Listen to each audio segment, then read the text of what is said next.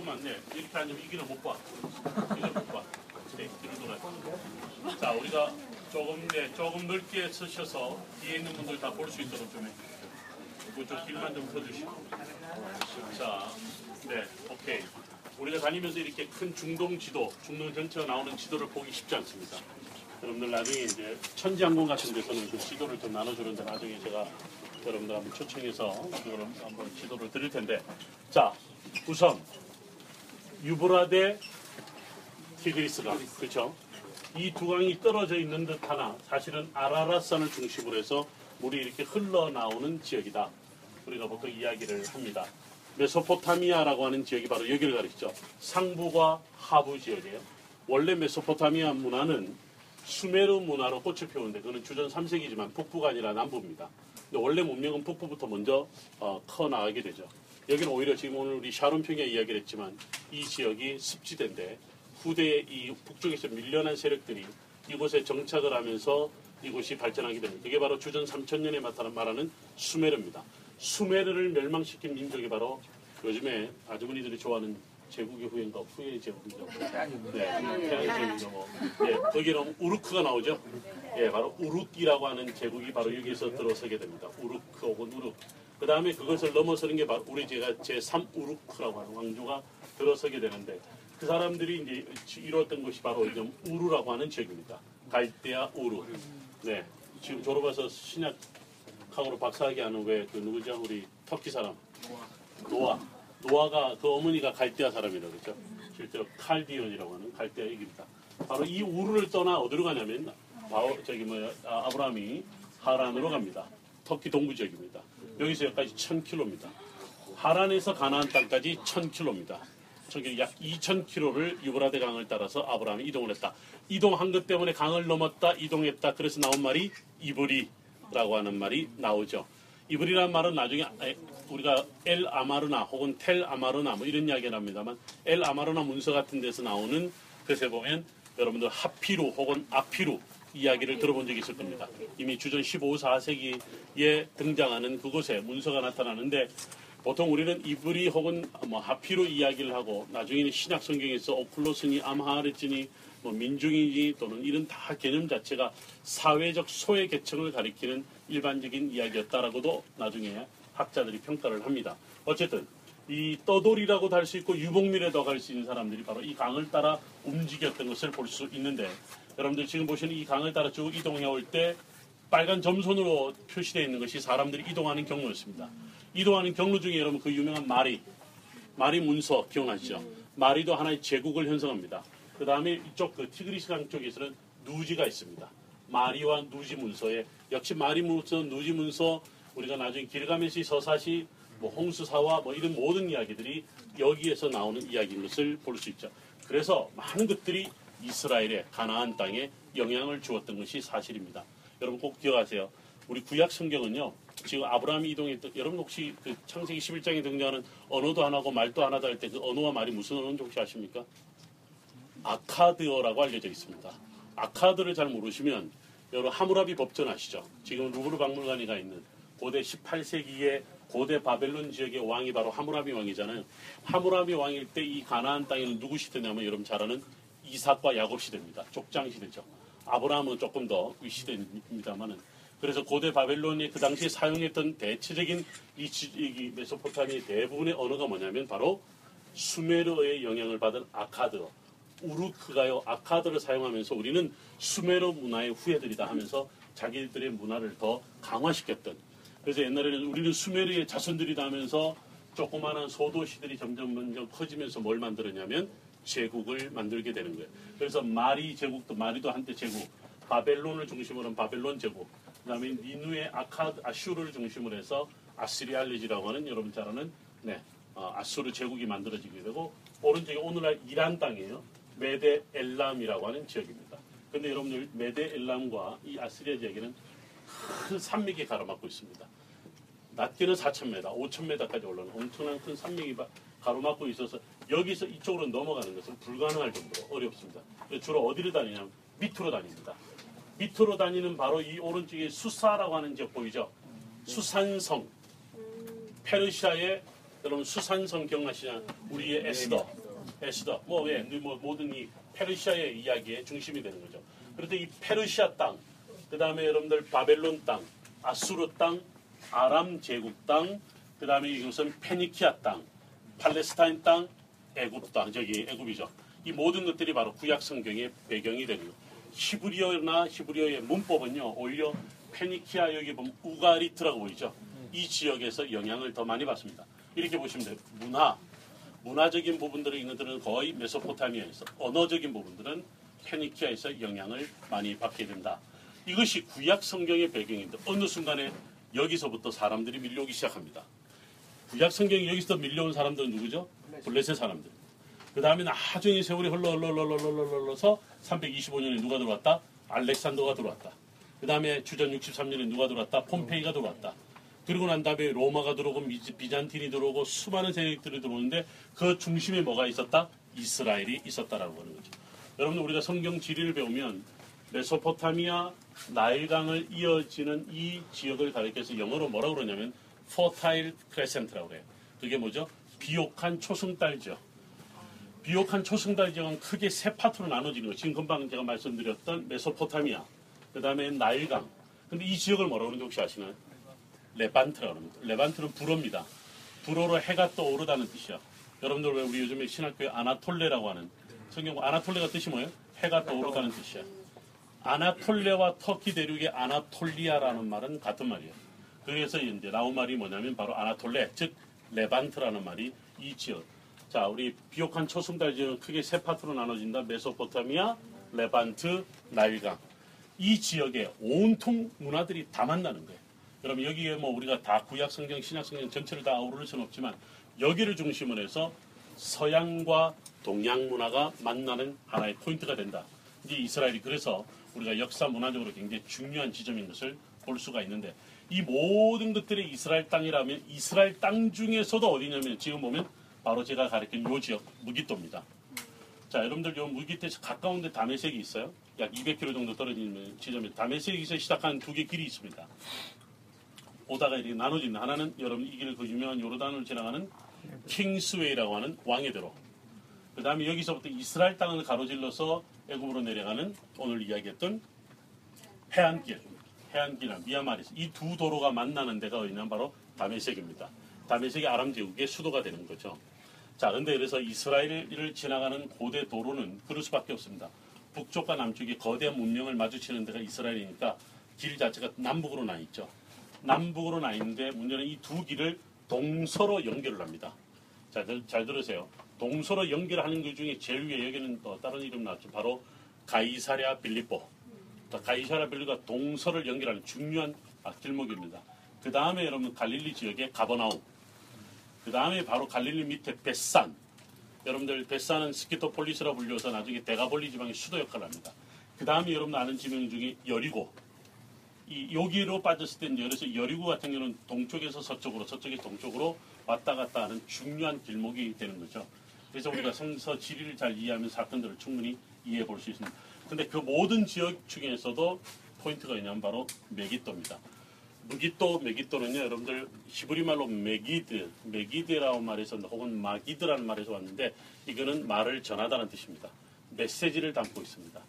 하나님의 말씀을 전하는 자라는 뜻도 있습니다. 그렇다면 메기또는 무엇을 말하려고 하는 것인가 이야기가 우리가 여기서 좀 한번 찾아볼 수 있습니다. 그래서 신약학자들 중에는 이걸 갖고 가까운 곳 나사렛 이곳의 헐몬산과 가까운 지역을 해서 바로 예수님의 어떤 종말론적 사건까지도 풀어가려고 하는 사람들이 있는데 그건 조금 더 나간 이야기고요. 어쨌든 지리적으로 이 시- 무기또는 수많은 전쟁이 일어날 수밖에 없었습니다. 자 무기또에서 죽은 왕 중에 여러분들 잘 아는 왕이 하나 있죠. 요시아 왕입니다. 그렇죠? 요시아가 왕이 이제 바로 바로 왕이죠. 바로 느고가 올라갈 때 무기또에서 맞서다가 그가 죽습니다. 몇 년이 죽는 줄 아세요? 609년에 죽습니다. 609년에 죽고 딱 10년 후에 느부간네살이 들어와서 예루살렘을 멸망시킵니다. 그리고 딱 그리고 10년 후에 지나고 나서 무슨 일이 나죠? 예루살렘 성전이 무너집니다. 거기에 순차적으로 이루어집니다. 그래서 요- 요시아의 죽음, 즉 무기또의 전투의 죽음은 남유다의 멸망으로 급속도로 내- 어, 쇠락하기 시작하는 중요한 부분이죠. 자, 어쨌든 무기또가 그 중심에 있는데 요거를 확대시킨 게 있냐면 바로 여기입니다. 그 전에 그 전에 지금 여기가 무슨 섬이죠?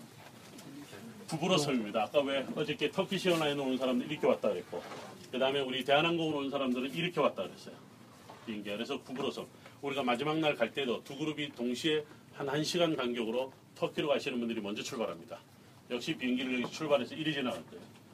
그래서 깜깜한데 그래도 밑에 보면 혹시라도 보일지 누가 알아. 그 다음에 저와 같이 대한항공으로 돌아가는 사람들 이래 갈 거야. 이 왼쪽에 또 볼지 어떻게 알아? 제가 그래도 가다 다소 지나갑니다. 다소 지나가면서 이렇게 가면서 우리 여러분들 도착하는 건 한국에 도착하는 건 비슷하게 도착합니다. 우리가 조금 더 빨리 도착합니다. 어쨌든 둘 다 아라라산을 지나갑니다. 꼬랑지를 물고 따라올 겁니다. 아마. 어쨌든 그 하나의 지경들을 여러분들 지중해를 잘 기억합니다. 여기를 확대시킨 게 여기입니다. 자, 네.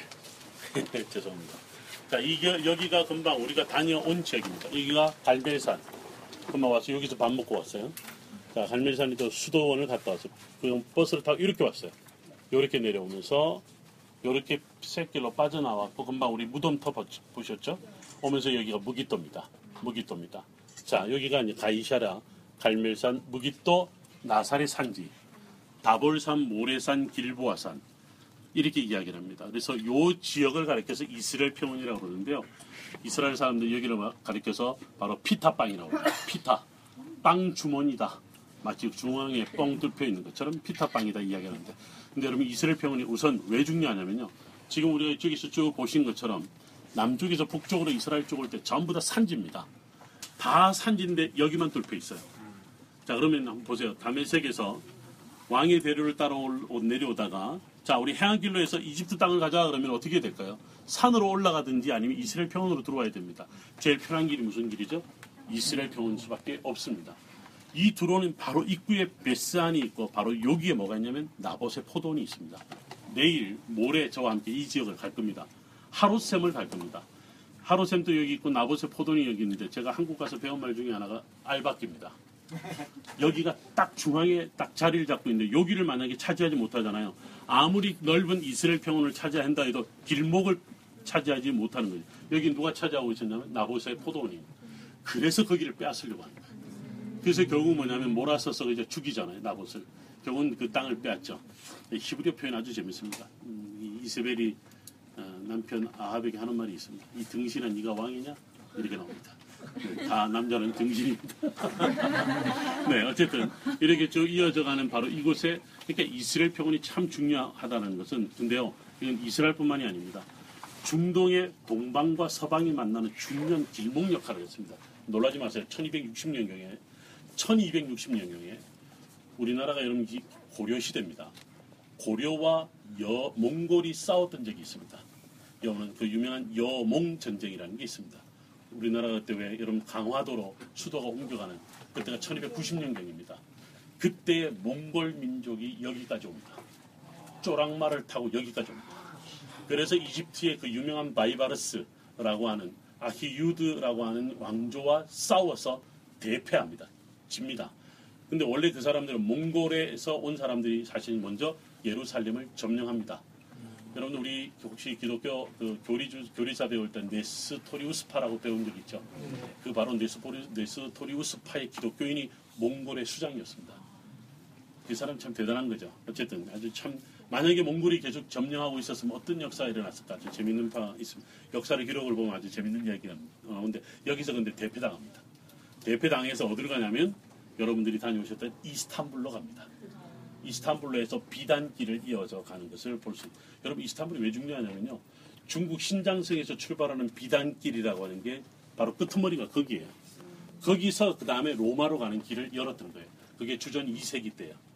여러분, 여러분 그 유명한 진시황제, 한무제 이 이야기 나오는 그 바로 그 길을 뚫었는데 그 길을 따라서 나중에 후대에 몽골이 거기를 쳐들어가는 거죠. 그래서 이스탄불 고고학 박물관에 가보면요. 중국 청자들이 거기 들어와 있는 게 많습니다. 실제로 이스탄불에 들어와 있는 게 많죠. 무슨 이야기가 여기까지 왔냐면 그만큼 여기가 전쟁의 역사가 있는데 몽골까지 여기 왔다. 쪼랑말을 타고 여기까지 왔다 라고 할 정도로 하루쌤 내일 우리가 거기를 가게 될 겁니다. 그만큼 이 지역이 많은 유명한 지역인데 여러분들 이제 우리가 이 무기토에서 이제 우리가 나사렛 내역이 든도 하룻밤 주무실 텐데 이 지역을 내일 모레 다시 볼 거예요. 그때 내가 자세하게 설명을 드릴 겁니다. 이 지역에 대한 이야기를 그때 꼭 기억을 해주시고 나봇의 포도원이 있었던 위치, 엘리사와 수넴이라고 하는 위치, 나인성의 과부, 엔돌, 여러분들 사울이 변장에서 사무엘을 불러올렸던 사무엘상 28장에 나오는 엔돌, 이 지역들이 다 여기입니다. 제가 근데 이야기하니까 성경에 그런 것도 있어서 뭐 이런 이야기 생각드는 건 아니겠지. 자, 뒤를 돌아 우리 좀 열어주시겠어요? 자, 일어나셔서. 제일 왼쪽에 있는 그림이 바로 아까 우리 박영원 교수님들 선, 저기 질문하셨던 바로 저것이 가나안 시대의 산당입니다.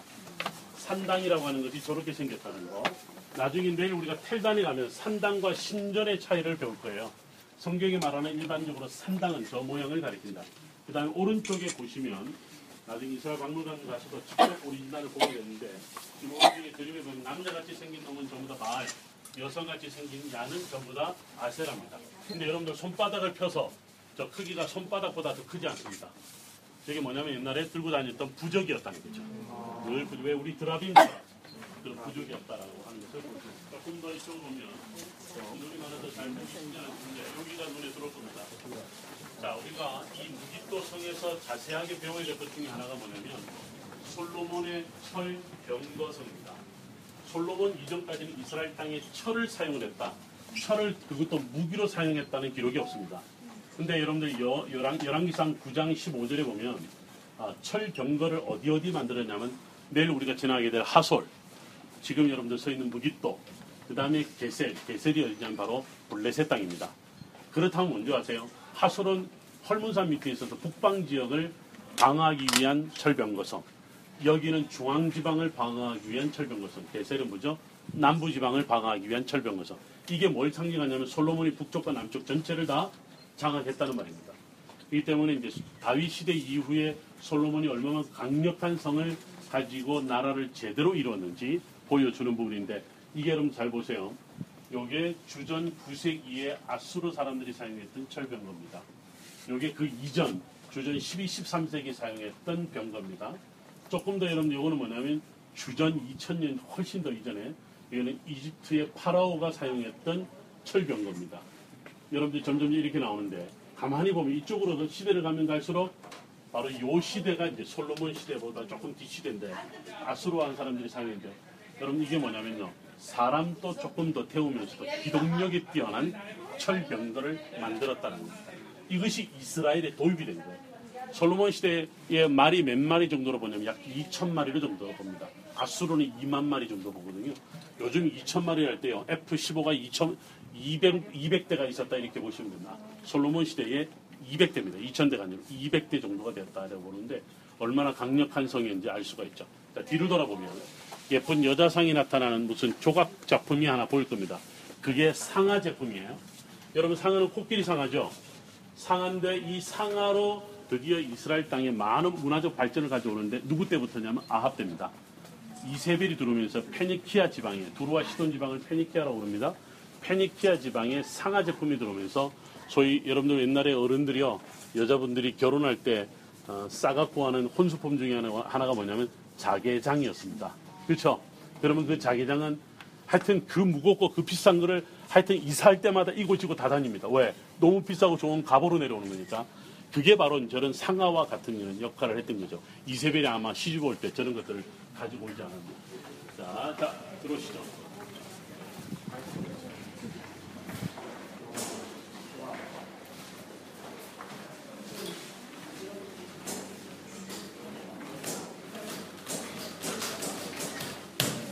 또 고장이 났네. 자, 저 쭉 들으세요. 쭉 둘러서. 오랜만에 만나는 것 같아요.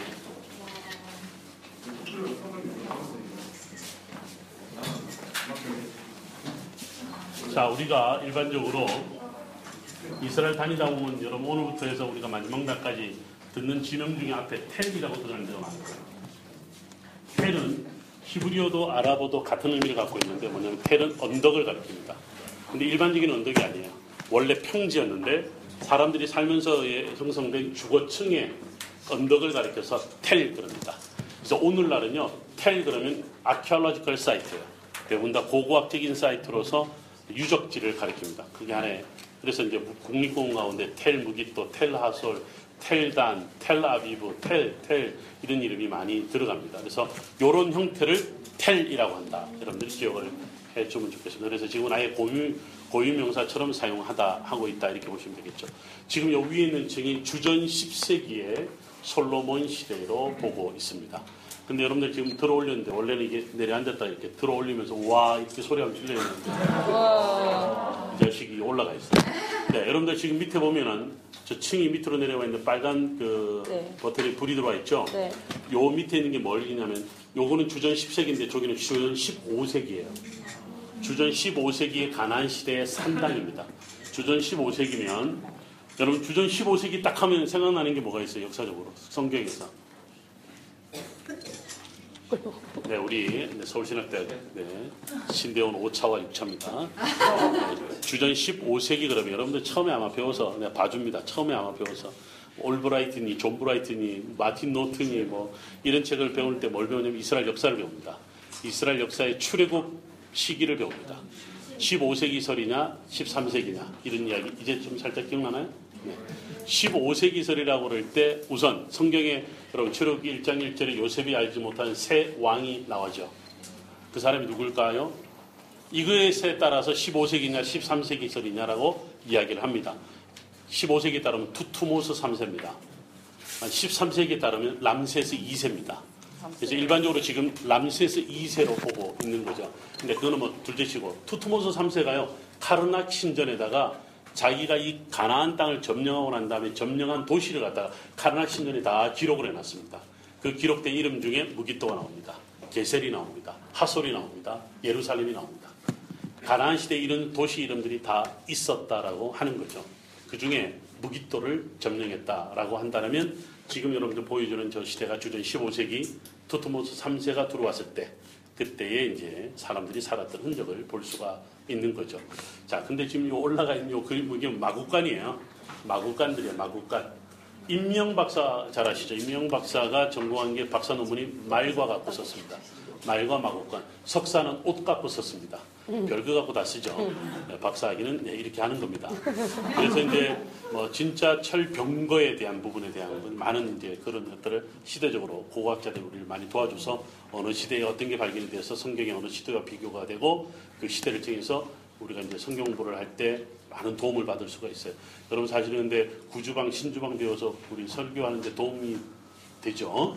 되죠. 되고 설교를 하는데 사람들이 잘 알아듣죠. 그죠? 근데 그게 어렵게 배워서 정말 내 것을 만든다는 건 쉽지 않습니다. 근데 성지 이 우리가 성서 역사 탐방이라는 게 뭘 주는 어- 어떤 의미를 주냐면요. 우선 내가 어렵게 배웠던 성경이라면 신학교 다니면서 어렵게 배웠던 성경을 우선 내 몸으로 이 땅과 역사와 문화와 사람을 만나면 쉽게 이해가 돼요. 그 쉽게 이해가 된 것이 쉽게로 나갈 수 있는데 쉽게 전달이 되는데 처음부터 이게 어려우니까 쉽게 나갈 수가 없어. 그러니까 뭐예요? 다 놓아버리는 거예요. 그럼 차라리 어느 선교에 가서 성경 공부 한 걸 갖고 전도사 목사하지. 그러면 뭐 여러분들 하나님 어떻게 역사할지는 모르지만 제가 볼 때는 조금은 대학원 다닐 때거나 우리가 좀 전문적으로 배울 때는 이 오늘 아침에 권 교수님 말씀하셨던 그 배움이라고 하는 것이 우리에게 어떤 역할을 하느냐가 바로 이런 겁니다. 직접 우리가 몸을 부딪혔을 때, 아, 주전 10세기, 주전 9세기, 주전 8세기가 각각 갖고 있는 그 시대 역사적으로 활동했던 사람들이 어떤 역할을 했고 그것이 이스라엘 역사에 어떤 영향을 줬나라는 것을 쉽게 배울 수 있는. 지금 우리가 솔로몬의 철병거성 이야기 듣잖아요. 이전엔 철이라는 게 없었다고. 철, 우리는 여러분들 대한민국이 우리 한반도에 철을 갖고 무기로 만든 게 언제인 줄 아세요? 청동. 고조선 시대에 철을 사용했다고 합니다. 그러나 무기는 놀라지 마세요. 한참 이후에 통일신라 시대입니다. 통일신라 시대에 선덕이 왕됩니다. 그때가 주후 622년입니다. 여러분 선덕이 왕 주, 요 주후 622년에 어떤 게이 중동에서 일어나는 줄 아세요? 바로 그 유명한 무함마드가 메카에서 메디라로 가면서 이슬람의 원년이 됩니다.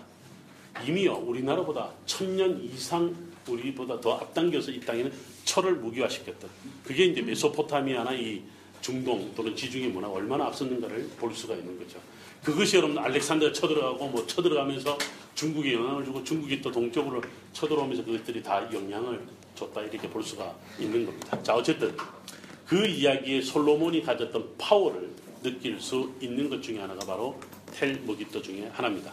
자, 아까 제가 철병거 성이 열왕기상 9장에 보니까 세 군데에 만들어졌다. 예루살렘 빼고 철병거 성이 세 군데가 어디죠? 하솔, 무기또, 그다음에 자 게셀. 하솔은 위치가 어디에 있다? 저 북쪽에, 네, 북쪽 지방에.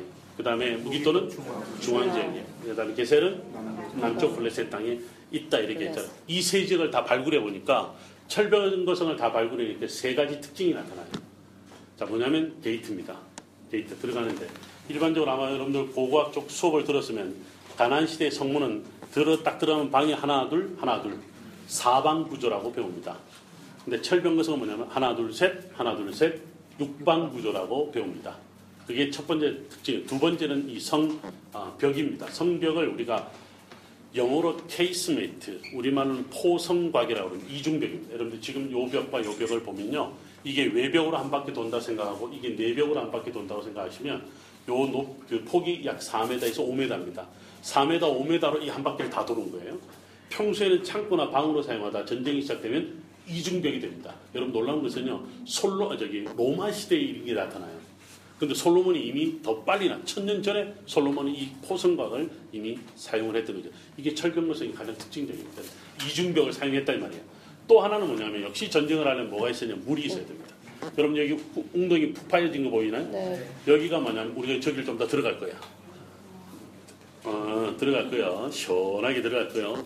들어가는데 188개의 계단을 따라 내려갔다가 30m를 통과해서 바깥에 버스가 기다릴 겁니다. 네, 일로 다시 안 돌아와요. 괜히 작은 머리 굴려서 위에서 안 내려가고 올라오겠지 생각했다가는 네, 버스 없습니다. 버스 바깥에 있습니다. 저게 실제로 영어로 water system이라고 그래요. water water system이라고 하는데 자 그러면 세 가지 특징이 있다. 그래서 여러분 하솔 게셀을 안 가도 이것을 보면 다 똑같이 등장해요. 세 개가 첫 번째 게이트, 그 다음에 성벽, 마지막에 water system. 이것이 대표적이다라고 하는. 이것이 나중에 이후에 이스라엘 역사에서 계속 발전하면서 네, water system이 어떻게 더 발전이 되고 우리가 나중에 다윗성 가면 히스기야 터널을 가볼 것이고 성벽은 어떻고 성벽 다 이런 것들을 여러분들이 배우게 된다. 자 여기 지명 이름은 또 자 이제 여러분들 저와 함께 모자 쓰고 선글라스 끼고 물통 하나 들고 위로 직접 올라가 보도록 하겠습니다.